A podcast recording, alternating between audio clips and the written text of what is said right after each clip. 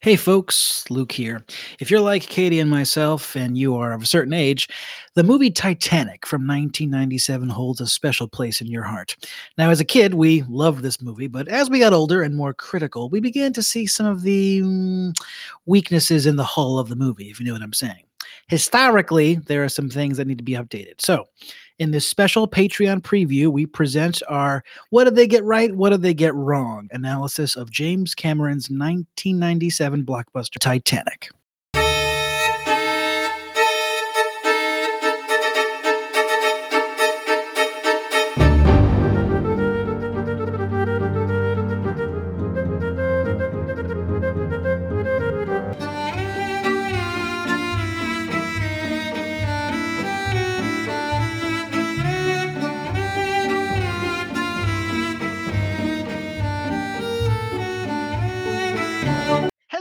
Hello, patrons. Hey.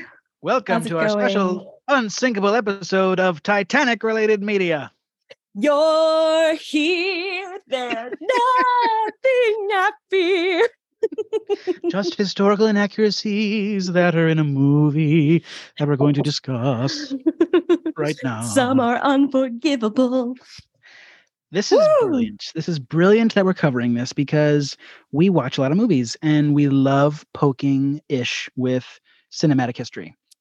So, for those that don't know, I have talked about my dark dramaturgical past on this podcast before, but a big job of a dramaturg is making sure you don't make these kinds of mistakes and to let your your writer and your director and everybody know like hey no one did x y and z on the titanic but in the case of the Titanic, it would seem that James Cameron kind of just did whatevs, even though he knew what was accurate and inaccurate. Yes, he was willing to make a lot of sacrifices for the cinematic history when it came to like the paint on the walls and the furniture. Weird focus. Brilliant. Nailed the 100% accurate. staircase, apparently. Nailed, it.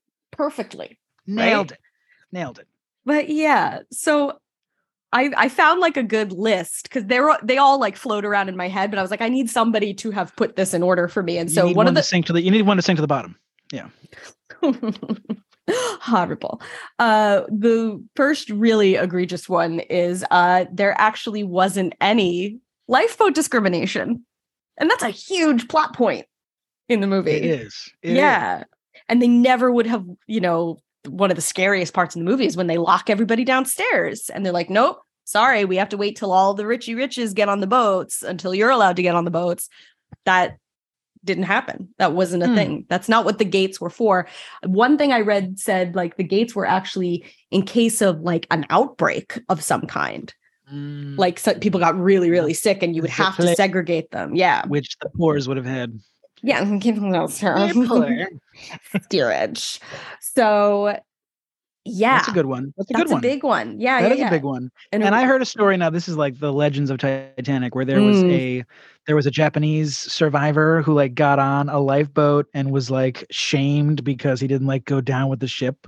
Like talk about like terrible Asian racism. Like oh you Yeah. brought dishonor to you brought dishonor to the family. Like, dishonor.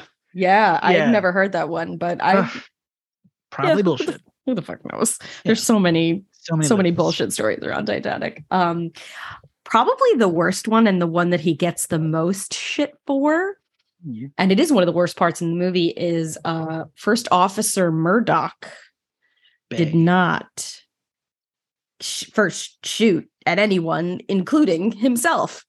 Right. And How did he die?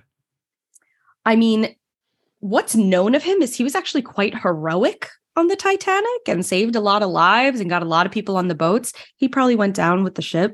Yeah. I don't think he made it out at all. Right. Died at his post, saving people. Helping Yeah. people. And so I came across this insane quote from James Cameron where he says he does have regrets about the way he had him portrayed in the film and says, I was being a screenwriter. I wasn't thinking about being a historian. And I think wasn't as sensitive about the fact that his family, his survivors, might feel offended by that. And they were. and they should have been.